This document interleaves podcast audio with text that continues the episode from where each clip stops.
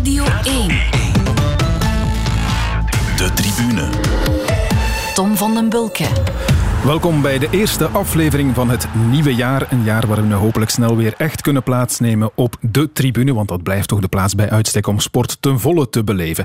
Ons eh, concept blijft in 2021 hetzelfde. Dat betekent dus twee gasten om over de sportactualiteit te praten. En dat zijn vandaag sportza-collega's Inge van Meensel en eh, Maarten van Gramberen. Goedenavond. Goedenavond, Tom. Hallo. Wie van jullie heeft goede voornemens gemaakt? Uh, ik heb er geen gemaakt eigenlijk. Ik doe dat eigenlijk nooit. Ik probeer mij tijdens het jaar uh, zelf voldoende bij te sturen als dat nodig is. Oké. Okay. Jij, Inge? Ik heb er ook geen gemaakt. Morgen gaan zwemmen, dat is het enige wat ik uh, op de planning heb staan voorlopig. Ja, oké. Okay. Jij loopt wel elke dag, hè, dacht ik? Ja, ja dat is zo. En elke dag, dat mag ik letterlijk Ja, dat mag je letterlijk nemen. Want je krijgt bij Strava zo'n overzichtje van hoeveel dagen je actief bent geweest. En dat waren er 364. Dus ik heb er Echt? ergens toch een dag tussenuit gepitst. Maar dat moet dan heel toevallig zijn. Of misschien heb ik het niet opgenomen. Maar, Maar in dat- principe dat- doe ik dat echt elke dag. Dat weet je dan toch welke dag je niet gelopen Nee, hebt? nee, want ik wist het niet. Ik dacht echt dat ik er 365 had gedaan. Dus ik denk, dat mijn batterij is wel eens plat geweest als ik ben gaan lopen. En misschien heb ik die gegevens dan niet overgezet of zo. Zoiets moet het geweest zijn. Ja, dat en- zal wellicht wel echt elke dag geweest zijn. En is dat dan een uitdaging aan het begin van het jaar? Ik wil opnieuw elke Nee, dag nee, kunnen nee, lopen. nee, nee. Ik, ik eh, functioneer gewoon niet als ik niet heb kunnen gaan lopen. Dan zou ik hier al zeer vervelend zitten doen en op mijn stoel zitten draaien. En het is nu soms al zo erg, Tom. Ja, inderdaad. En weet je dan ook opgeteld hoeveel kilometer dat is? Ja, Eh, ja, ik zou het moeten weten. Het, het waren er 6200 en zoveel. En 55.000 hoogtemeters. En ik, ja, je krijgt dan al die statistieken. Dat is altijd heel Ja, mooi wel. En ja. leuk om naar te kijken. Maar ik doe het niet om dat cijfer te kunnen zien. Ik doe het gewoon nee, het maar heel veel doe. wielertouristen halen dat zelfs niet met de fiets. Nee, nee, dat is juist. Ja, Oké. Petje af voor eh, Maarten Wij buigen nederig het hoofd. Nee, nee. Zo is dat. is Goed, dat. tijd voor het serieuze werk dan. De momenten van de week. Het zijn de eerste van 2021. En Maarten, dit is het jouwe. Robin Hendricks, attenzione. Celimo va a vincerla questa. L'ugandese vince lui con questo tempo che è di 13 e 17 presumibilmente. Niente record Europa se probabilmente di un secondo ancora per Hendricks, mentre per un paio di secondi per Crippa. E allora Hendricks è il primatista d'Europa. Il neoprimatista d'Europa è il belga Een scheut Italiaans commentaar doorspekt met een Belgische naam, Robin Hendricks. En dan zitten we meteen ook bij lopen. Ja, Vertel eens. voilà, daarom Ja. heb ik het ook gekozen natuurlijk. Ja, Robin Hendricks is, is een van onze, onze goede atleten. En hij heeft eh, in Bolzano, einde van het jaar, heeft hij een hele snelle 5000 meter gelopen op de weg. En is op één seconde gestrand van het Europees kampioenschap. Eh Europees eh, record liever. Op één seconde kwam hij. 13.19 had hij gelopen. Had het eigenlijk niet echt verlag, eh, verwacht. En hij liep eh, zo snel dat hij onder meer de, de tweevoudige wereldkampioen op de 5000 meter, Edris, dat hij zich achter hem hield. Hè. En dat is toch wel heel knap gelopen van, van Hendricks. Die mannen kunnen ook heel weinig lopen. Die atleten moeten daarvoor ook naar het buitenland gaan. Eh, de crosscup die, die zou normaal starten op 24 januari. Maar ik wil het wel eens zien dat het gaat lukken in Hanuit. En het betekent toch dat zo'n Hendricks, ondanks het feit dat hij heel weinig wedstrijden kan lopen, dat hij, dat goed bezig is, dat hij flink aan het trainen is. Dat had hij ook al gevoeld op training. Kun je wat meer vertellen over hem? Want het is wel een eh, vrij onbekende naam, als ik dat mag zeggen. Ja, degenen die naar veldlopen kijken, eh, of die al eens naar een wereldkampioenschap atletiek kijken, zullen die naam al eens wel hebben zien passeren, maar het is inderdaad nog niet de allergrootste naam. Hè. Eh, zijn grote doel is eigenlijk om volgend jaar samen met Kimeli de finale van de 5000 meter, feit dit jaar is het, we moeten, al, moeten Ja. ons even winnen natuurlijk, hè, om de finale te lopen op de 5000 meter op de Olympische Spelen. En dat is geleden van eh, de tijd van Gaston Rijf. Die naam doet hij misschien nog wel een belletje. Ja, dat was ooit een Ja, examenvraag. 1948 op die Spelen heeft hij ook een eh, gouden medaille gehaald. En eh, hij wordt getraind door Tim Moriot, die nu dus de, de eh, topsportcoördinator van de Gymnastiekfederatie is geworden. Hele goede trainer, traint vaak met Kimeli. En het is, het is echt een, een talent die we, die we helaas te weinig hebben kunnen zien door, Ja. door corona. En ik las ook dat hij zelfs niet specifiek naar deze wedstrijd had Nee. Hij was zelfs een beetje met, met lichte tegenzin Ja, li- lichte tegenzin, lichte twijfel ook. Had wel de 10.000 meter gelopen op het Belgisch kampioenschap. Zijn enige wedstrijd in maanden. En heeft zichzelf ook verbaasd. Want die mannen liepen, voor de lopers die misschien aan het luisteren zijn, 2,40 per kilometer. Dat is razendsnel. De laatste kilometer 2,35. En hij dacht, ik heb niet specifiek genoeg getraind. Ik ga misschien wel moeten passen er op het einde. Maar dat gebeurde niet. Hij kon zijn tempo vasthouden. En die mannen, onder andere die tweevoudige eh, wereldkampioen op de 5000 meter, die moest lossen. En dat was een, een flinke opsteker voor, voor Hendricks. En voor, ja, voor atleten, die, die, die hebben het vaak moeilijk. Hè. Eh, Veldrijders die kunnen hun sport beoefenen, voetballers kunnen dat doen, wielrenners hebben dat kunnen doen, maar atleten die blijven, zoals een pak andere sporters, toch wel in de kou staan. Dat is vijf kilometer op de weg, voor alle op de, op de weg, ja. En wat ook opvallend is, hij liep met Adidas schoenen. Dat vind ik toch ook nog wel opmerkelijk. Hè. Uh, Nike is al aan zijn vierde generatie van die superschoen, hè, met een carbonplaat. De Vaporfly. De Vaporfly, en dan heeft hij ook nog wel andere namen gekregen.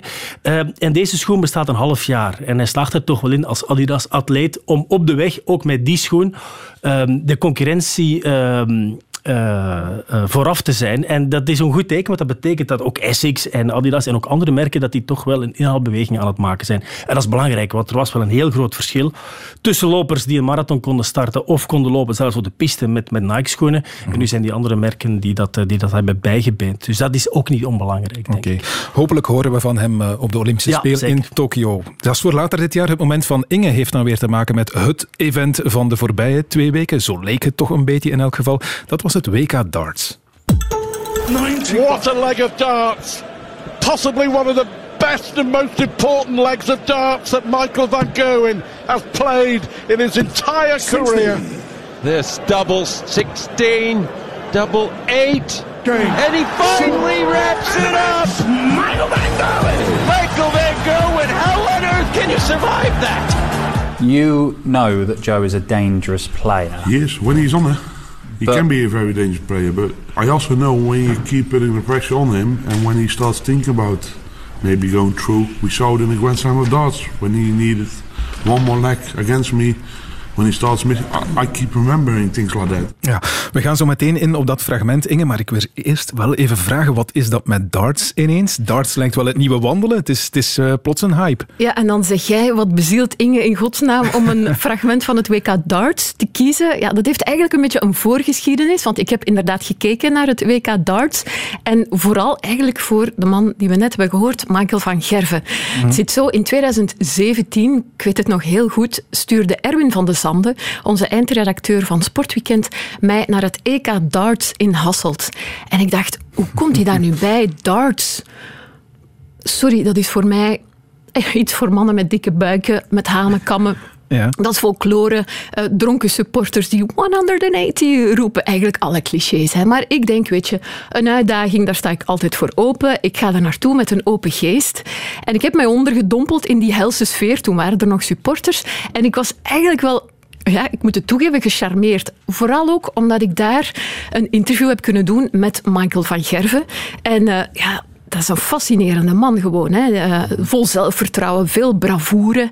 Die had mij daar toen eigenlijk wel, wel gecharmeerd gepakt. Eigenlijk. Ik heb daar toen ook Phil Taylor mogen interviewen, die door heel veel mensen wordt beschouwd als de allerbeste darter ever.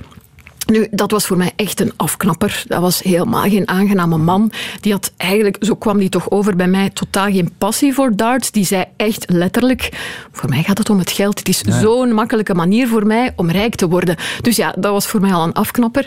Maar ik heb toen een kwartfinale van Michael van Gerwen tegen de Australiër Simon Whitlock gezien. Heel makkelijke zege voor Van Gerwen, 10-5. Maar wat vooral voor mij memorabel was, was wat er achteraf gebeurde in de coulissen, waar ik getuige van was, van Gerwe die tegen die Whitlock zegt, doodleuk, als jij zo blijft spelen, ga jij nooit van mij winnen.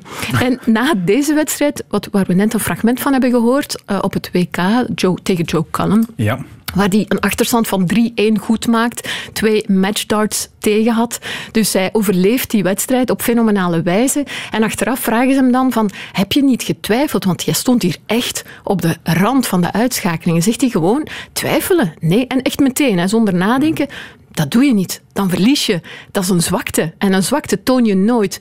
Helaas, de volgende ronde, kwartfinale tegen Dave Chisnell, gaat hij er uit met een geweldige pandoering, 5-0. En achteraf is hij dan wel de gentleman. Hè? En hij gaat poseren met Chisnell, die daarna weer verliest. En toch, ondanks de uitschakeling van Van Gerben, heb ik gekeken naar de finale. En heb ik daar ook gezien wat een mentaal spelletje dat eigenlijk is. Hoe straf en wat een zenuwenoorlog was die finale. En hoe heeft die Price daar moeten ja, zich daardoor sleuren. En dan denk je bij de zevende, achtste, negende matchdart. Ik had zelf de handen voor mijn ogen van, in godsnaam maak dat hier af. Mhm. Uiteindelijk is het dan gelukt. Hij is zelfs nu ook de nieuwe nummer één. Dus ja, ik denk dat Maarten en ik misschien wel op dezelfde golflengte zitten. Wat hè, uh, boeiende sporten zijn. Fysieke, we houden van Maarten, ik lieg niet als ik zeg dat wij van afgetrainde lichamen houden. Jij dan vooral afgetrainde vrouwenlichamen in de sport. Hè. Uh, dus ik denk dat wij op dezelfde golflengte zitten. Maar ik heb gekeken en ik vond het boeiend en amusant en, en zenuwslopend. Ik heb meegeleefd. Ja, het is echt een spel van de zenuwen inderdaad. Hè. Dat was ook een beetje wat uh, hij aangaf in dat uh, fragmentje van daarnet. Ik ben uh, blijven druk zetten, of, of hoe zei het dit ook alweer? Ik weet het niet meer, maar, maar druk zetten inderdaad. Mentaal. Spelen op dat mentale. Maar de vraag die nu natuurlijk ook naar boven gekomen weer is de, de afgelopen dagen en weken van is dit een sport? Um, je hebt het al een beetje aangegeven, Maarten, je hebt er ook een idee over? Ja, dat is een moeilijke natuurlijk. Hè. Moet je die vraag altijd beantwoorden? Ja en nee. Um, is, het, is het topsport? Goh, um, je hebt verschillende definities van sport. En als je de definitie gaat gebruiken dat het wel een uh, fysieke component moet hebben, ja, dan kan je dat geen sport noemen. Ik ben wel al blij, moet ik zeggen, dat de man die gewonnen heeft, uh, dat die er nog vrij atletisch Rugbyspeler. Ja, rugbyspeler geweest. Die had, die had ferme bicepsen. Maar heel veel van die dartspelers zien er natuurlijk wel uit als mensen die dringend wel zouden moeten gaan sporten. Of die anders, als ze besmet raken met corona, wel op de intensive care uh, terecht zouden kunnen komen. Dus als je naar sport gaat kijken door een bril van kijk, die fysieke component is toch wel belangrijk ja, dan, is het, dan wordt het een moeilijk verhaal. Maar dat het uh, hele straffe mannen zijn die zich ongelooflijk kunnen concentreren. Als je zegt die spanningoorlog. Mm Het is in ieder geval top entertainment. Ja, en sport is ook vaak entertainment gewoon. Ja. Hè? Of vice versa. weet je wat mij ook wel opviel? Er was geen publiek. En eigenlijk is dat een heel belangrijke component van dart. Maar doordat er geen publiek was, was je eigenlijk meer gefocust op die match en op het rekenen dat daarbij komt en, en dat mentale net.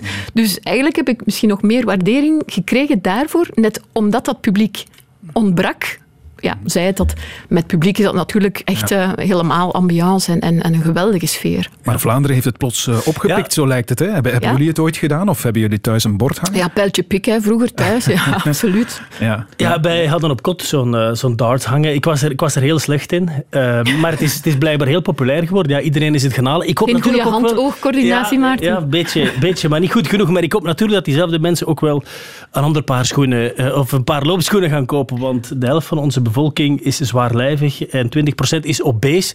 En met darts denk ik dat we er niet gaan geraken. Ik vraag me af of, of dat er nu bij komt, want die sport krijgt nu inderdaad een boost. Of die fysieke component er gaat meer bij komen. Zijn de jongere spelers daar meer mee bezig? Daarvoor mhm. ken ik de sport niet genoeg. Dat vraag ik me eigenlijk af. Het zou kunnen dat als je topfit, echt topfit bent, dat je nog veel beter kan zijn. Ja, in darts, logisch, in darts bijvoorbeeld, dat je nog langer kan concentreren, dat je misschien nog een vaste hand zal hebben. Ja, het is, het, is, het is een heel moeilijk verhaal om het, uh, om het topsport te maar noemen. Laten we het erbij houden dat het gewoon boeiend, amusant en, en dat is het zeker. een mooi kijkmoment was. Hè? Zeker van genoten dat wel. En Maarten, we gaan uh, al jouw cijfers misschien op een rijtje zetten vanavond. Wat was je hoogste worp ooit? ik, ik denk dat ik toevallig wel ooit eens in die roos heb, heb uh, ge, gegooid. Dat Oei. denk ik wel. Ja, oké. Okay. Laten we het daar maar bij houden dan. De tribune. Over naar een andere sport, zeker en vast een echte sport. De afgelopen drie dagen hebben we drie veldritten op rij gehad en drie keer was dezelfde man de beste. Hij zet een uh, waar kabinetstukje neer zorgt eh, voor iets eh, buitengewoons op de tabellen. Uh, drie dagen na één aan de start gekomen. Drie dagen na één gewonnen op verschillende manieren. In Baal met een geweldige finale. Gisteren easygoing en vandaag van A tot Z, van Alpha tot Omega. Met een pure, ragfijne demonstratie. Schrijf maar op. Hij zal in alles wat komt dik in orde zijn. Mathieu van der Poel, geweldige race. Had je iets te bewijzen voor jezelf? Uh, nee, niet echt. Ik had gewoon, uh, denk misschien wel mijn beste dag uh, tot nu toe dit veldritseizoen.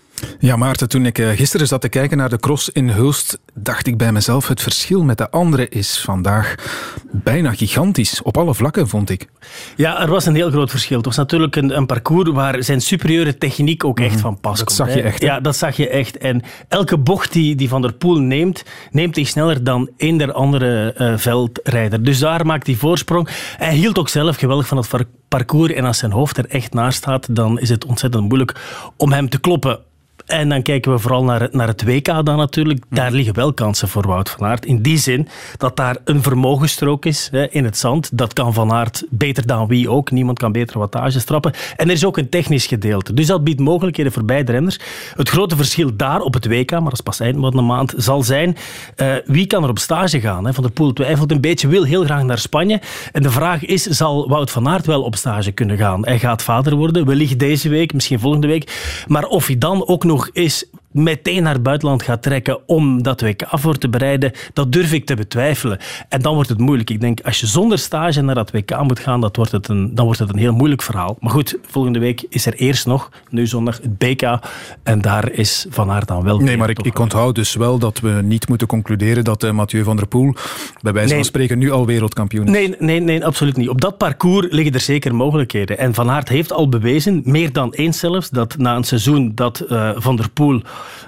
uh, altijd de beter is, of bijna altijd de beter is, dat hij hem toch kan kloppen uh, op een wereldkampioenschap. Dat was in BLS zo, maar dat had te maken met al die lekke banden. Maar dat was in Valkenburg bijvoorbeeld ook het geval. Hè. De statistieken van Van der Poel zijn fenomenaal. Hij heeft nu ook weer 8 van zijn 11 crossen gewonnen. 140 van zijn 189 crossen in totaal.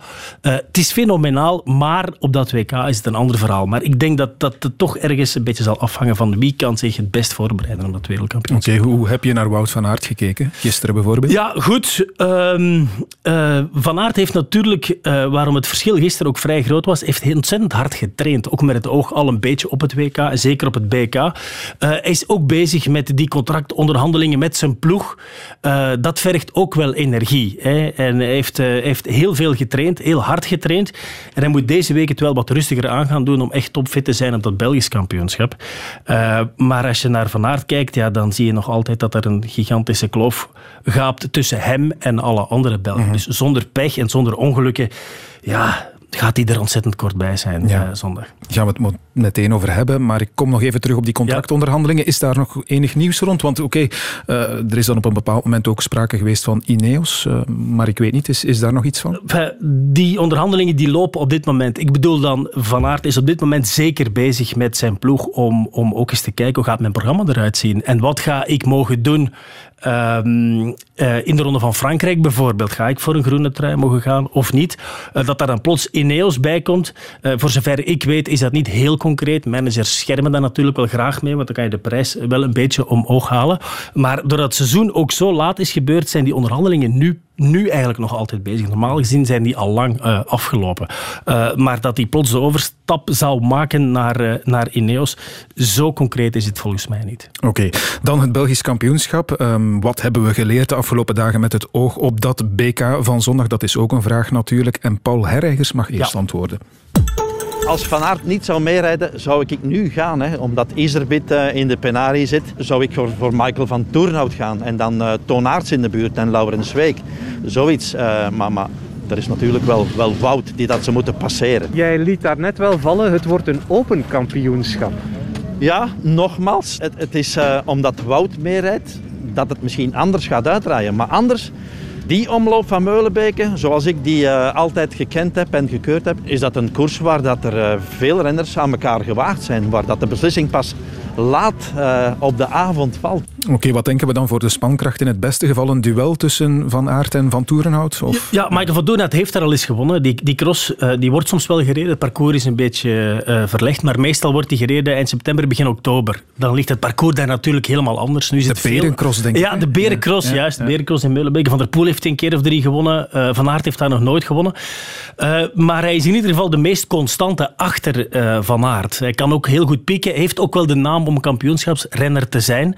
Dus die zal zeker in de buurt komen, al is er nog altijd wel een verschil. Het, het, het voordeel wat, wat, uh, en de stap die, die Van Toornhout dit jaar heeft gemaakt, is dat als hij een mindere dag heeft, is hij nog altijd goed genoeg. En wordt hij nog altijd vierde of derde. Heeft, heeft wel een topperiode gehad rond Tabor. Dat is net iets minder. Um, dus dat zal wellicht op papier de grootste concurrent worden. Maar je weet nooit met zo'n Belgisch kampioenschap. Van Aert was in 2015 ook de grote favoriet. En toen won Klaas van Tornout en werd hij maar derde. Dus je weet het nooit. Alleen was de Van Aert van toen niet de Van Aert van vandaag. Uh, Iserbiet zal dan toch kunnen starten. Hij had gisteren pijn, dacht dat er ja. iets beschadigd was. Maar goed, hij mist een paar crossen, heeft ook niet de perfecte voorbereiding. Dat nee. wordt moeilijk. Toon Aerts is niet de Toon Aerts van, van vorig seizoen en ook niet de Toon Aerts van, van 2019, toen hij wel Belgisch kampioen werd en toen hij van Van Aert klopt in een rechtstreeks duel. Uh, dus normaal gezien ehm, ja, gaat hij er ontzettend dichtbij zijn. En, en, en is het alleen pech bijna. Die, uh, ja, nog, nog één vraag daarover. Uh, want inderdaad, op een bepaald moment komen Van Aert en Van der Poel er dan bij. Ja. Het Kok ook. Dat scheelt een slok op de borrel natuurlijk. Ja, ja. Maar, maar mannen zoals inderdaad Toon Aerts, Laurens Zweek ook, die komen toch echt minder uit de verf, is mijn indruk. Of vergis ik mij? En, en hoe komt dat dan? Ja, ze hebben natuurlijk ook gepikt naar het begin van het seizoen. Zij wisten ook van, kijk, als die twee mannen erbij komen, dan wordt het wel een ander paar mouwen. En je kan dan zeggen, dat zijn tweede rangsrenners. Nee, dat zou ik vooral niet doen, want Van Aert en Van der Poel die rijden op de weg de wereldtop ook aan flarden. Als je kijkt naar, naar Gent-Wevelgem, die beklimming van de Kemmelberg, die mannen zitten aan beneden met z'n tweeën en boven is alles en iedereen uit dat wiel gereden. Zelfde verhaal in de Ronde van Vlaanderen. Dus het is niet zo dat die andere renners dan helemaal niks voorstellen. Integendeel, iemand als Quinten Hermans bijvoorbeeld, mhm. die ook moet passen als die grote kanonnen aanzetten in het veld, die, die gaat nu ook de Waalse klassiekers rijden en die gaat dat ook heel goed doen. Dus ja, het is gewoon omdat het twee fenomenen zijn, dat is al een miljoen keer gezegd geweest. Maar het is nu eenmaal zo. Die anderen hebben, hebben beseft van, ik moet in het begin van het seizoen zeker goed zijn, want als die twee erbij komen met zo'n grote motor, dan wordt het heel moeilijk. De tribune. Na het veldrijden van gisteren konden we ook kijken naar Team Belgium, het jaar 2020. En dan komen we bij jou uit, Inge. Een documentaire over de Belgische gymnastes, over wat een Olympisch jaar had moeten worden.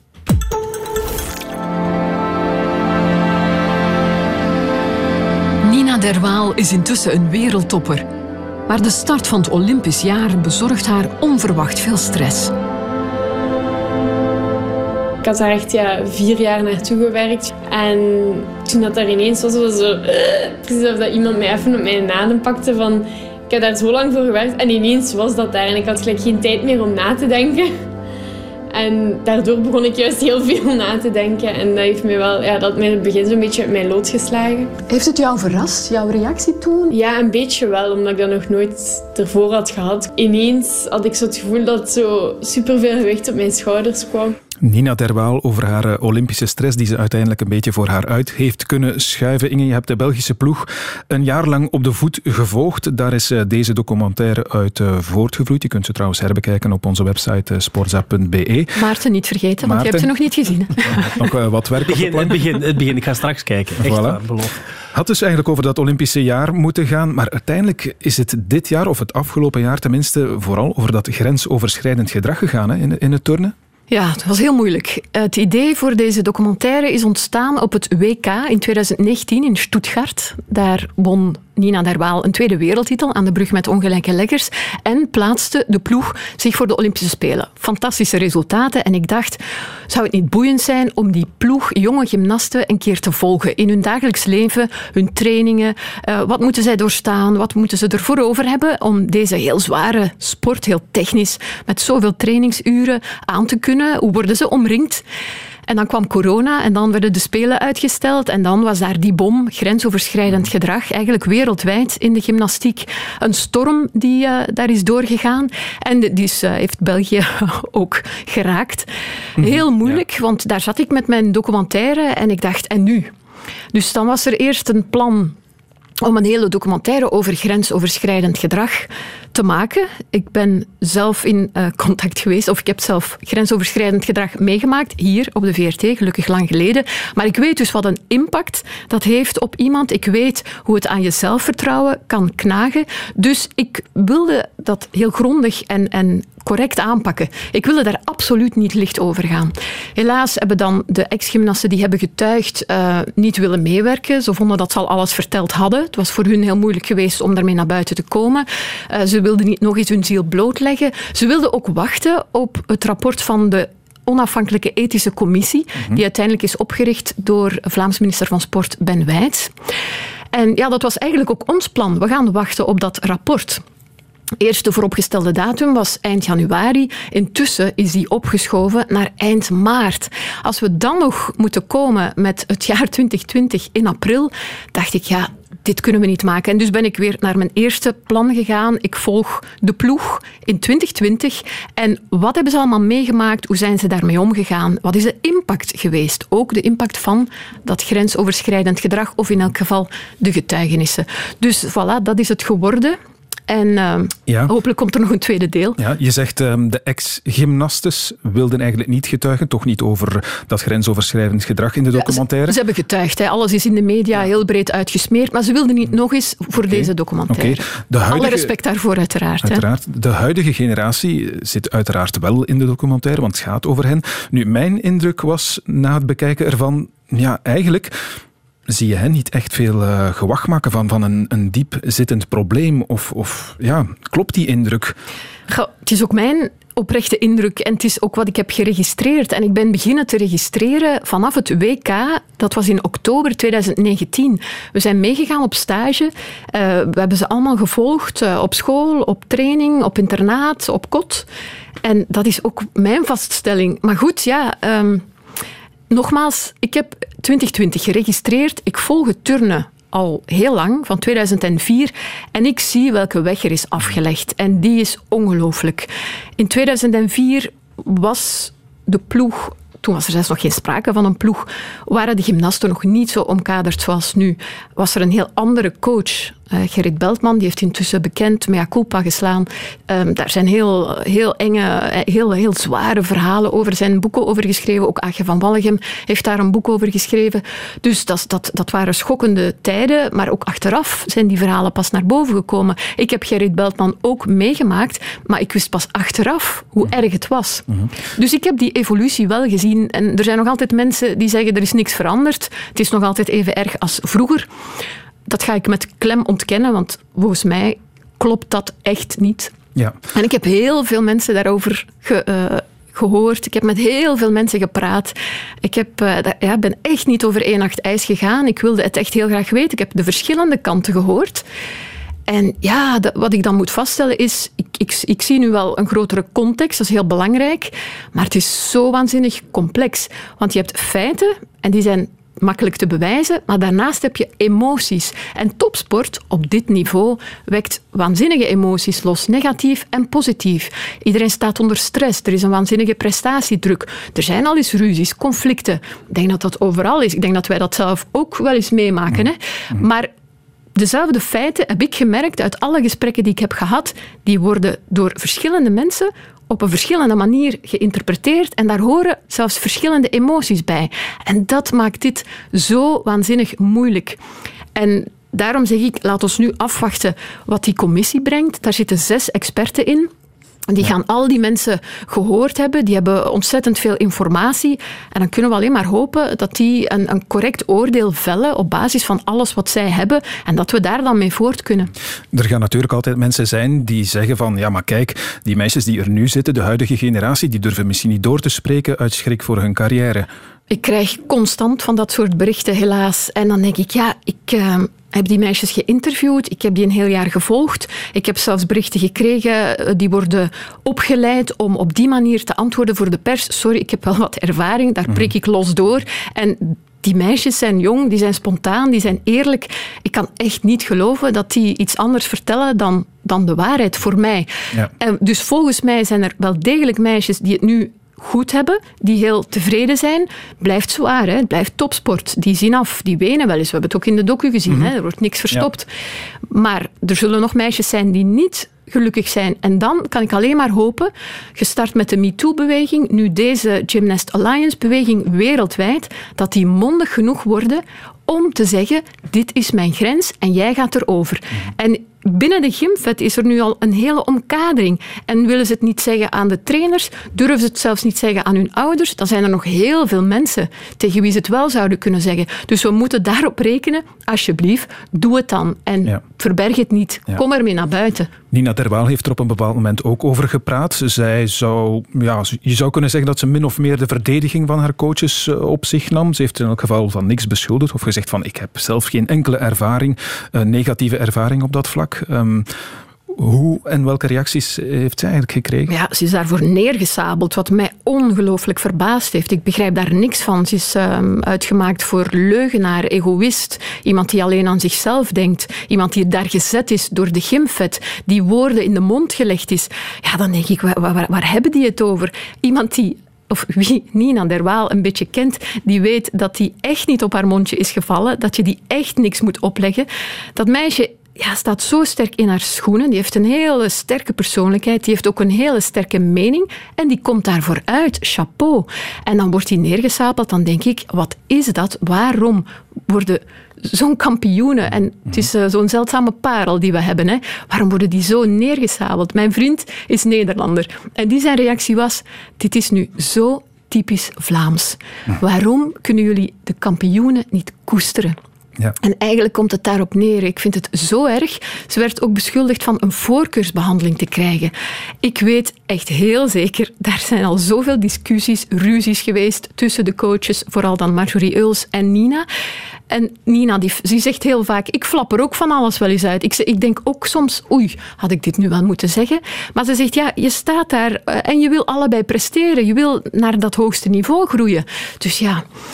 Ik vind het heel erg hoe Nina is aangepakt. Dat verdient ze echt niet. En wat ik in dit jaar heb kunnen zien en zelf heb ervaren, is hoe zij gegroeid is, Mhm. hoe matuur zij is geworden, volwassen. En dan denk ik, chapeau, 20 jaar hè? Ja, twintig jaar. Maar Maarten, eh, je- ziet dat ook wel natuurlijk. Die andere meisjes, dat zijn echt nog meisjes. Hè? Dat, en de turnwereld, dat zal wel dat dat een harde wereld is. Het is ook een sport waarin het echt over details gaat. Ja, dat, ze daar niet op zo. hameren. Ja, Tu- Turnen is, tennis heeft dat ook wel voor een stuk. Het is een vroeg mature sport. Dat wil zeggen dat je daar echt van jongs af aan moet mee bezig zijn. Dat je echt van, van zijn klein meisje moet beginnen turnen. En het is een harde sport. Hè. Het is geen spel. Het is niet, er zit geen spelelement in, in turnen. En sommige kinderen ja, zijn sneller geïntimideerd dan anderen. En eh, als je al wat ouder bent, dan ga je makkelijker ingaan tegen coaches en dan durf je al iets terug te zeggen. En dat is een beetje een probleem bij turnen. Hè. Er is ook al gedacht van misschien moeten we dat pas toelaten op latere leeftijd. Dan ga je misschien al meer weerbare meisjes en vrouwen krijgen die zich niet zo makkelijk laten intimideren. Maar het is nu eenmaal zo. Er wordt veel gegibberd. Hè. Dat is nu eenmaal zo op een turntraining. Dat is net ook omdat het meisjes zijn. Je hebt meisjes die al sterker in hun schoenen staan. En je hebt het voor wie het al wel wat moeilijker gaat. En ook dat speelt zeker mee in dat hele verhaal. Want soms had ik wel de indruk dat het ook een beetje een heksenjacht eh, was op coaches. En dat het soms ook wel afrekeningen waren Ja. van, van atletes die net niet voldeden om, om de top te bereiken. Ja, het is, het is heel moeilijk om te zeggen, maar er is helaas, en ik wil absoluut niet minimaliseren eh, wat er aan de hand zou kunnen zijn, of dat er totaal geen grensoverschrijdend gedrag zou zijn, dat hoor je mij absoluut niet zeggen. Maar ik heb hier ook een heel lelijke kant aan dit verhaal gezien. En dat is heel erg. En dat gaat ten koste van deze ploeg die keihard werkt. En dat gaat ten koste van Nina Derwaal, die op het toppunt van haar kunnen staat. En nu zou moeten oogsten. En zij wordt hiermee geconfronteerd. En hoe je het ook draait of keert, dit heeft een impact op haar. Ja, dus dat gaat dan voor een stuk ook over stemmingmakerij, zou je het zo omschrijven? Ja, van, ik- van mensen die dan ja, een forum gekregen Ik heb hebben? toch ongelooflijk mijn wenkbrauwen gefronst. Het was in oktober, een dubbele pagina in een krant. En daar hadden ze allerlei foto's van de Instagram-accounts van de meisjes geplukt. En daar hadden ze dan een titel bij gezet en toen waren ze lief. En dan denk ik, dit is totale stemmingmakerij. Dit is voor mij geen journalistiek. Sorry, eh, het is... Ja, ik zeg het zoals het is. Want als ze in die Instagram-accounts een beetje eerder waren gaan kijken, vroeger in de tijd, hadden ze die foto's ook gevonden. Ik heb die beelden gemaakt in Zuid-Afrika, een jaar geleden. Hadden ze bij de ex- ex-gymnasten die nu hebben getuigd, gaan, waar, waar ze daar gaan kijken, hadden ze exact dezelfde plaatjes gevonden. Dus dat is voor mij, dat is echt de brug te ver. En daar heb ik het echt, echt moeilijk mee. Het ligt echt op mijn maag, dat hoor je wel. Ik hoor het, ik hoor het. Weet je wat, we zullen dit onderwerp afronden met toch nog één eh, echt sportieve vraag dan over Nina Derwaal. Eh, vorige week zei Steffi Merlevede, onze collega in, in onze eindejaarspodcast, dat het eh, in 2021 moeilijker zal worden voor Nina Derwaal om goud te halen op de Spelen dan mochten die Spelen ja, vorig jaar eh, plaatsgevonden hebben. Ben je het daarmee eens? Ik begrijp wat ze bedoelt, maar ik zie het eigenlijk wel anders. Ik heb ook heel lang gedacht, 2020 moet het jaar worden van Nina, hè, want het wordt krap. Volgens mij had ze in 2016 al in de finale kunnen staan, wie weet zelfs een medaille kunnen winnen. Was net dat jaartje te vroeg. Nu, door haar heel dat jaar te hebben gevolgd, zie ik hoe zij is geëvolueerd. Zij heeft tijd gehad voor iets anders. Je zag hoe zij worstelde met die Olympische druk. Dat is aangepakt. Je zag daarna, wat mij ongelooflijk heeft gefrappeerd dit jaar, de eerste keer dat ik haar terugzag na de lockdown, toen eh, dacht ik dat zij het heel jammer zou vinden dat die Spelen zouden uitgesteld zijn Maar dat was natuurlijk ook zo. Maar Mhm. het eerste wat ze zei tegen mij, al mijn plannen voor na de Spelen zijn in het water gevallen. En ik dacht, oh, wat is hier aan de hand? Dus daar klopte iets niet. En nu heeft ze dit jaar gehad. Ze heeft aan dingen gewerkt waar ze nooit aan toe zou zijn gekomen. Een aantal blessures die ze heeft gehad, die zijn onder controle of zelfs helemaal weg. Ze is matuurder geworden, zoals ik net al zei, veel volwassener. En ook al is dit dan misschien een rotjaar geweest, want ze heeft geen enkele competitie gehad, volgens mij gaat ze hierop terugkijken en gaat dit achteraf misschien zelfs een heilzaam jaar zijn geweest. En dan 2021. Zij moet focussen op zichzelf. We weten niet wat er aankomt. De leeftijdsgrens, of eh, ook, ook meisjes die nu geboren zijn in 2005 kunnen deelnemen. Dus er komt een hele nieuwe lichting bij. We weten nog niet wat die kunnen. Daar moet zij zich niks van aantrekken, want er is een periode geweest dat ze naar filmpjes zat te kijken van andere gymnasten en daardoor onzeker werd en toch wel wat nerveus. Maar zij is nog altijd wereldtop. Ik heb nog niemand gezien die in haar buurt komt. Dus daar moet zij van uitgaan. En ik denk zelfs dat zij 2024 nog haalt. Want 2023 hebben we het WK in Antwerpen. Dat is een enorme uitdaging voor haar. En dan is 2024 eigenlijk nog maar een jaartje verder. Als zij dan in plaats van allround zich gaat specialiseren op brug en balk, kan dat perfect als zij fysiek gespaard blijft van blessures. Mentaal heeft zij, denk ik, zoals even de passie kwijt, maar volgens mij is die helemaal aan het terugkomen. Ja. Ze weet hoe ze daar nu mee- mee om moet gaan mentaal. En eh, wat, ik, wat ik nog wou zeggen, haar vriend Simon Voet, een speler bij KV Mechelen, die had haar al wat gestimuleerd door te zeggen, kijk, ik ga nog wel even bezig zijn met mijn voetbalcarrière. Waarom proberen we niet samen nog zo lang mogelijk te blijven sporten op hoog niveau? Dus voilà, dat zijn volgens mij redenen om erin te geloven dat Nina nog niet meteen klaar is. Prima. De tribune. Radio 1. En zo zijn we dus bij die Olympische Spelen uitgekomen. We zijn eh, vandaag trouwens precies 200 dagen verwijderd van wat de start van Tokio 2021 moet worden. Maarten, het wordt een eh, speciaal jaar alweer ook voor de renners. Eh, De voorbije dagen is een en ander verschenen ehm, over de quarantainemaatregel, waardoor renners zouden moeten gaan kiezen, verplicht worden om te kiezen tussen de Tour en de Spelen. Hoe zit het daarmee? Komt het echt zover? Wel, ik heb vandaag ehm, gebeld naar het BOIC. Ik dacht, ik wil het nu toch zelf ook wel eens weten. Hoe zit dat nu precies? Daarom dat ik nog niet naar de documentaire van eh, Ingen heb Goed gekeken. ik, excuus. ik heb een paar keer over en weer gebeld. En ik denk dat we vooral heel hard moeten afwachten. En dat het nieuws dat, dat alle atleten twee weken in quarantaine moeten, dat dat zeer, zeer voorbarig is. Eh, er liggen heel veel scenario's op tafel die altijd afgetoetst gaan worden. Die ze opnieuw gaan bekijken. Het allerslechtste scenario is natuurlijk geen Olympische Spelen. Maar zoals ik het begrepen heb, en ik heb er achteraf nog een berichtjes gestuurd met mensen van het BOIC die echt wel weten waar ze mee bezig zijn, die ook al verschillende spelen achter de rug hebben, die zeggen mij, ja, als je drie dagen voor die spelen aankomt, is het ook goed. Alleen moet je dan de maatregelen volgen. En die isolatie waar je zou in moeten gaan, die quarantaine, dat betekent vooral dat je niet het openbaar vervoer mag pakken, dat je niet zomaar mag gaan shoppen, maar dat je wel, als je aan de maatregelen houdt en met de eigen busjes rijdt en weet ik wat, dat je perfect kan trainen en doen. Dus als ik dat verhaal hoorde daar straks, dan dacht ik, ah, de renners moeten zich zeker geen zorgen maken. Eh, op 14 januari komt alles en iedereen nog een beetje samen. Dan zit het organisatiecomité samen met IOC en met alle Olympische comité's van de verschillende landen. Gaan we misschien al wel meer weten, maar nog niet alle details. Want we weten niet hoe dat, dat blijft evolueren in alle landen, ook in Japan. Ze spreken daarvan, oei, rampzalige cijfers, maar dat is nog altijd zeer relatief in vergelijking met, wat er in, eh, in Europa aan Oké, dus eh, wellicht of hopelijk komt het niet zover en Nee, kan de combinatie blijven bestaan. Ja, inderdaad. absoluut. Toerspelen zou moeten lukken. Voilà, en een van de renners die we dan misschien wel in de Tour en of op de Spelen zullen zien, is Laurens de Plus, klimmer, die in eh, 2019 nog schitterde in de Tour, maar door eh, corona en ook wel door blessure leed. Een 2020 beleefde om heel snel te vergeten, denk ik. Ehm, maar in januari is voor hem een nieuwe start geworden, verhuisd van het ene topteam naar het andere, van Jumbo-Visma naar Team Ineos. En eh, Maarten en Inge, jullie kunnen nu even ademhalen, want wij zijn eh, Laurens de Plus afgelopen weekend gaan opzoeken voor een gesprek. Ik was super blij gisteren toen ik mijn eerste keer eh, de kleren kon aandoen van eh, Ineos. Ja, het gaf me echt wel eh, een nieuwe adrenaline boost. En nee, ik kijk er echt naar uit om dit jaar terug te schitteren zoals in 19. Want ik heb het eens nagekeken. In 2020 vier koersdagen op de teller. Vier, dat is ongelooflijk weinig eigenlijk. Hè?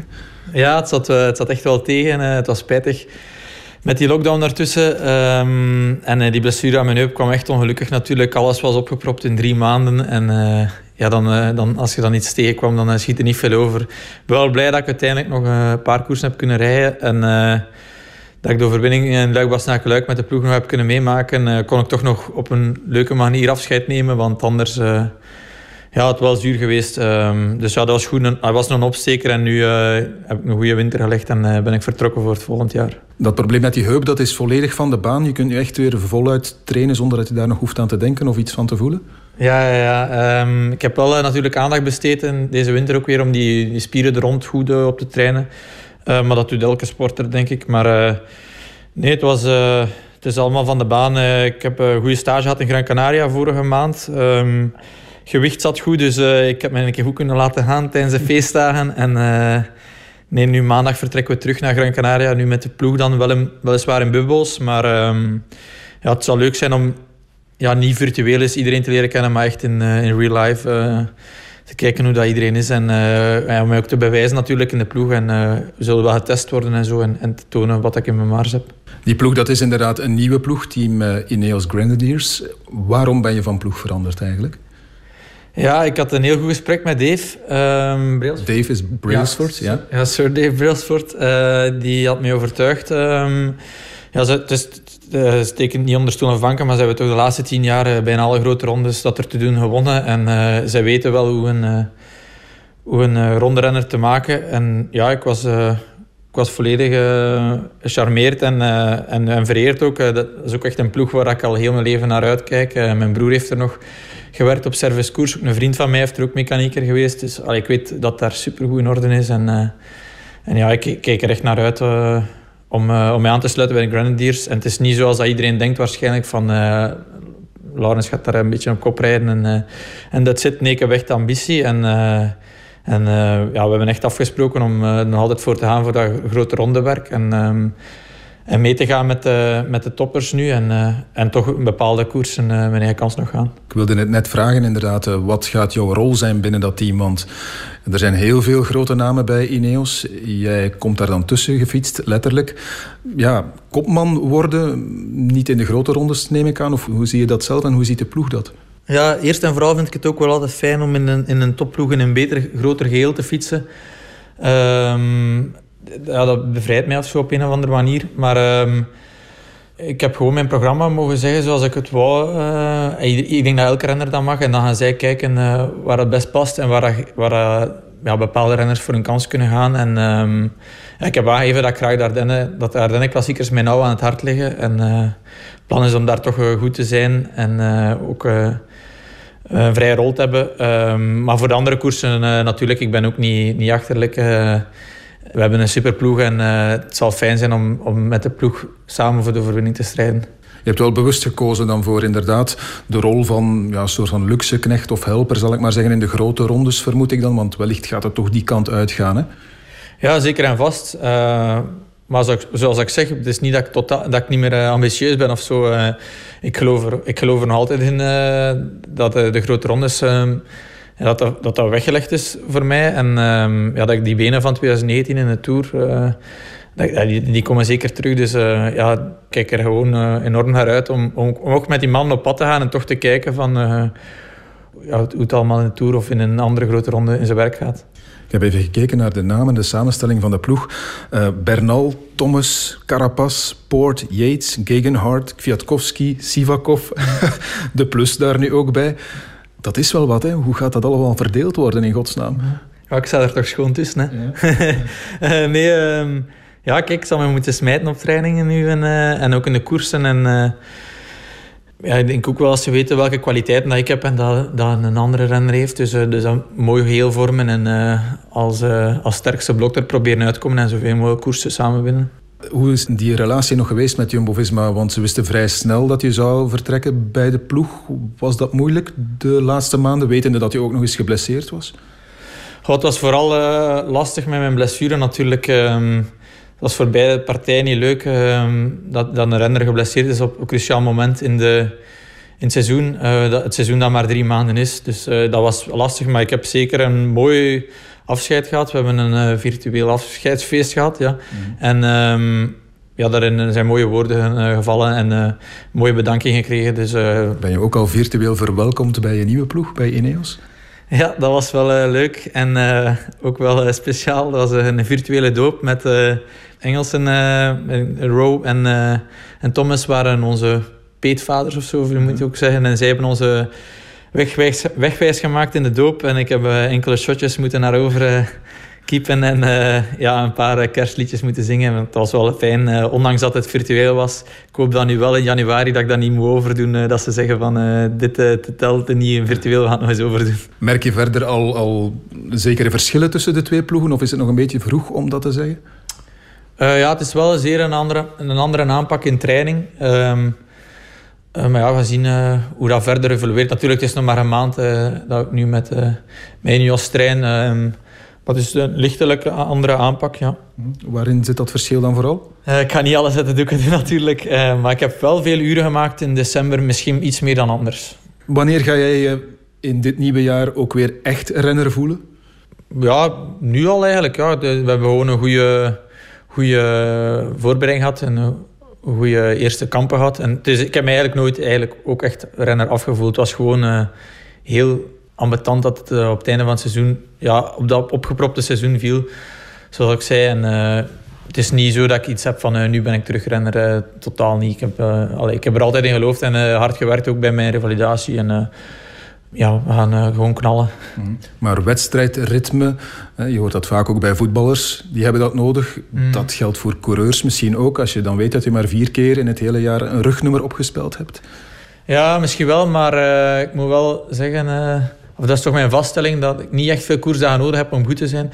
Vaak las ik een ochtendstage en kom ik wel meteen met uh, fris en goed gevoel naar beneden.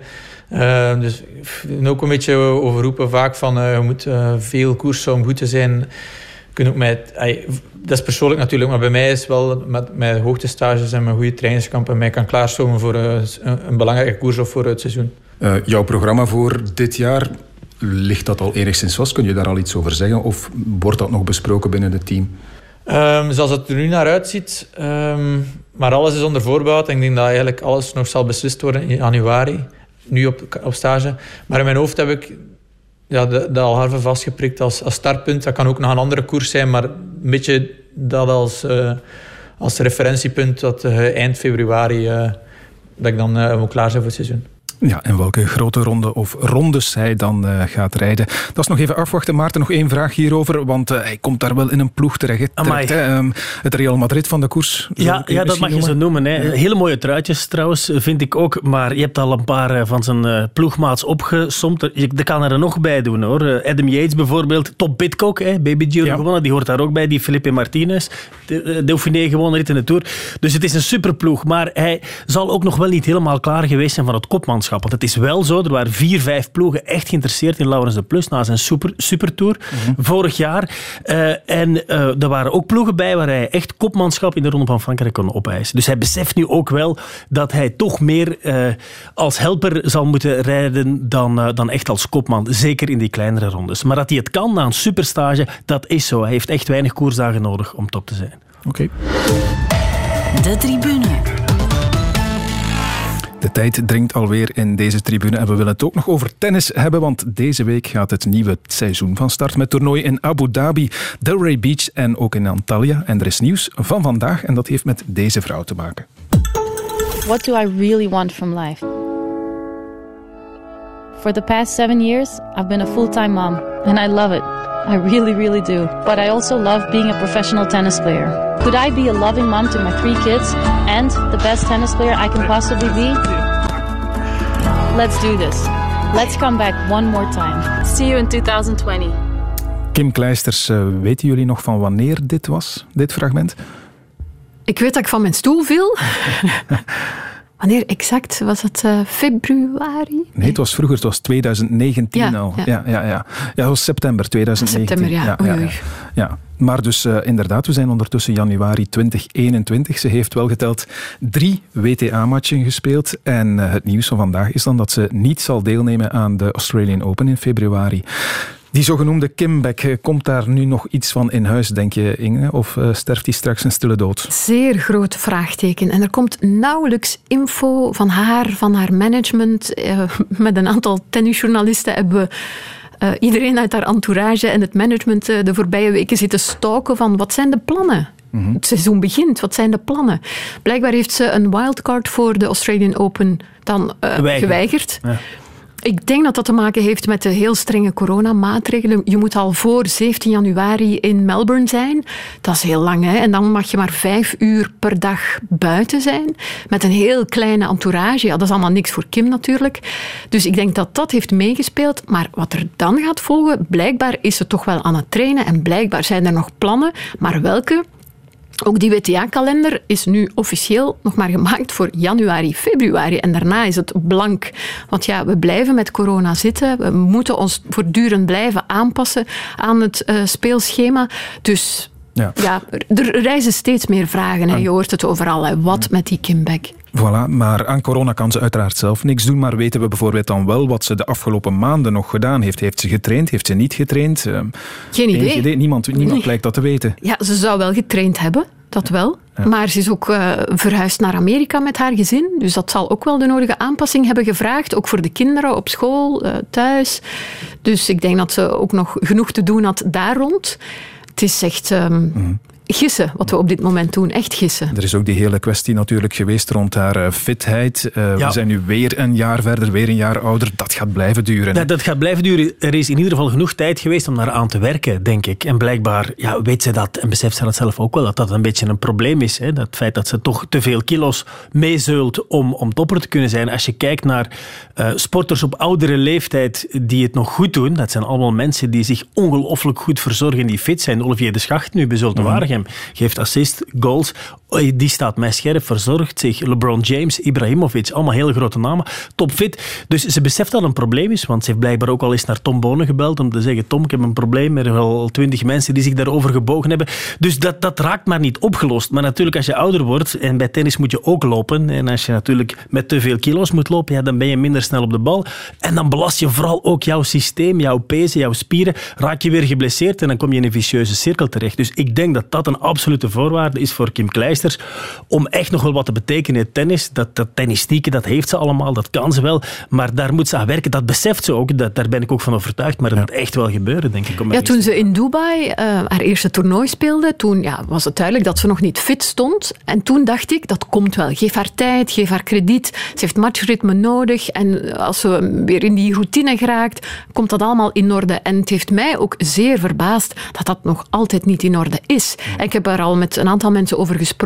Ze hebben echt al van alles geprobeerd. Mhm. En dat maakt het zo moeilijk. Uiteraard, hè, ze is 37, mama van drie kinderen. Voor een vrouw op latere leeftijd kan erover meespreken, wordt het er echt niet makkelijker op. De hormonen beginnen zich te moeien met van alles en nog wat.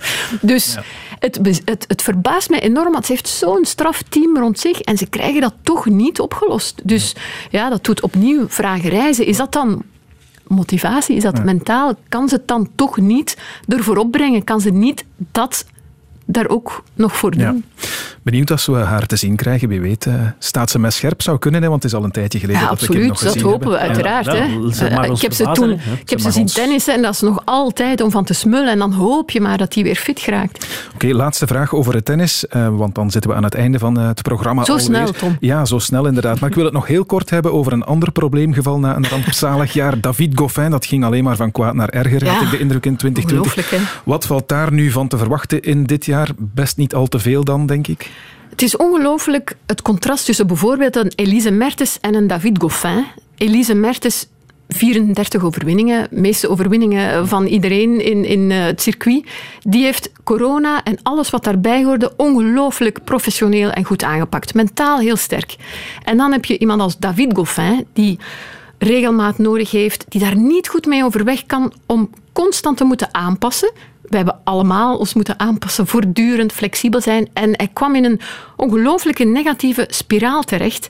En de breuk met zijn coach, Thomas Johansson, die zag je van mijlen ver aankomen. Johansson, die zijn kritiek echt niet spaarde. Grand Slam winnaar. Ik dacht, dat is de man die hem naar dat niveau hoger gaat tillen. Het heeft niet gepakt. Hij uitte zijn kritiek heel openlijk. Zei van, hoe is het nu mogelijk dat hij niet met die druk om kan. Uh, hij heeft niks te verliezen. Uh, dit moet nu toch lukken. En nu gaat hij met zijn beste vriend, uh, Germain Gigounon, het proberen. Dus we zullen zien, is zijn beste vriend ook de beste coach? Het is afwachten. Dat is een vraag voor 2021 en daar krijgen we hopelijk het antwoord op. Mag het allemaal een beetje lukken met dat tennis en ook met andere sporten natuurlijk. Daarmee zijn we rond. Dankjewel voor vanavond. Je kunt ons herbeluisteren op podcast natuurlijk. En volgende week maandag zijn we er opnieuw. Tot dan.